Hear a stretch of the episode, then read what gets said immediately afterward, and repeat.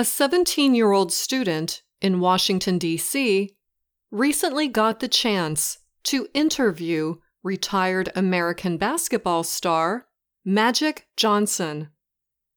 As a result, Magic offered to pay for the student's college education, all of it. Jordan Williams studies at Bard High School Early College, a DC public school.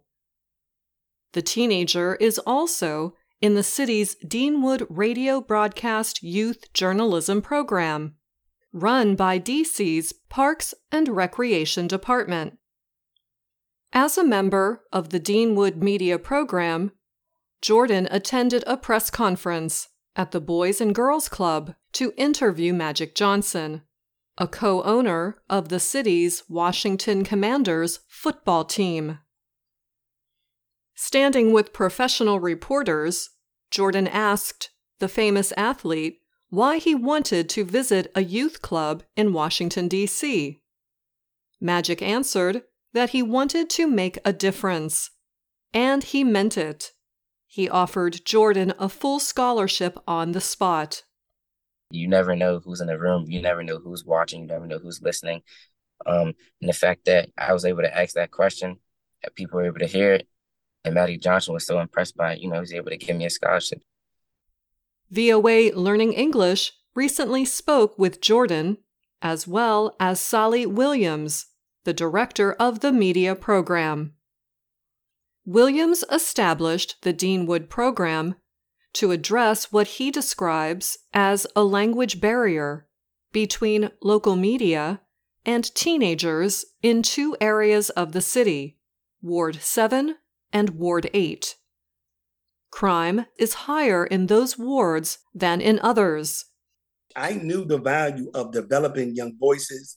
So in the beginning, it was just to develop communication skills, but also to engage them in news. Um, because I felt that a lot of times the only time that people in Ward 7 and Ward 8 engaged with media people was when there was a tragedy or a death. Students in the program learn researching, communication, and interviewing skills, as well as how to engage with the news media. The students complete 30 to 40 interviews a year.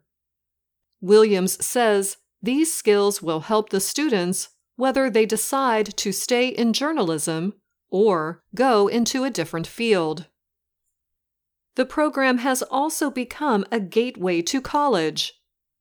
Since the program began in 2016, 38 of its students have gone to college, 23 on full scholarships. Ayanla Carter is a graduate of the program. I feel like it kind of gives us the opportunity to kind of express ourselves or like just voice our opinions. And in a bigger sense, um, this is a group with, you know, black and brown kids that carries weight in itself. So it's nice to be in a space where like we're uplifted, but also it feels like we're making a difference. And I feel like maybe 10, 15 years from now, we're going to see a lot more black journalists or just people in media. She says one of the best things about the program is the community of students. She says they look out for each other and have become found family. I think we all just reach out and look out for each other. And I think that's what's valued most. Um, you know, some of us don't have the best backgrounds, but we still kind of pull each other up or help out where we can. Ayanla said her mother died when Ayanla was only 10 years old. When she turned 17, she said her family situation changed so much that she had to leave. She wasn't sure what she was going to do. She said the media program and its founder, Sally Williams, gave her life direction. Coming upon like going to college, I really didn't know where I was going to go or what I was going to do, but luckily to this program and to Sally, like um, I was able to go to college on a full scholarship and everything was taken care of and a saying Sally Williams likes to use with the students is your network is your net worth. Jordan agrees. He adds that connections are important in succeeding and growing. Just being treated um, like we matter. There's people who are there to listen to us, listen to our questions, you know, anything that we need, they're there to help. Yeah, I think that's what makes the program so special. Jordan says he enjoys hearing success stories from people who share a similar background. Jordan hasn't even started college, but he already has his sights on being a role model someday, like those he has learned from. Ayanla Carter says she is also excited about her future, wherever she ends up.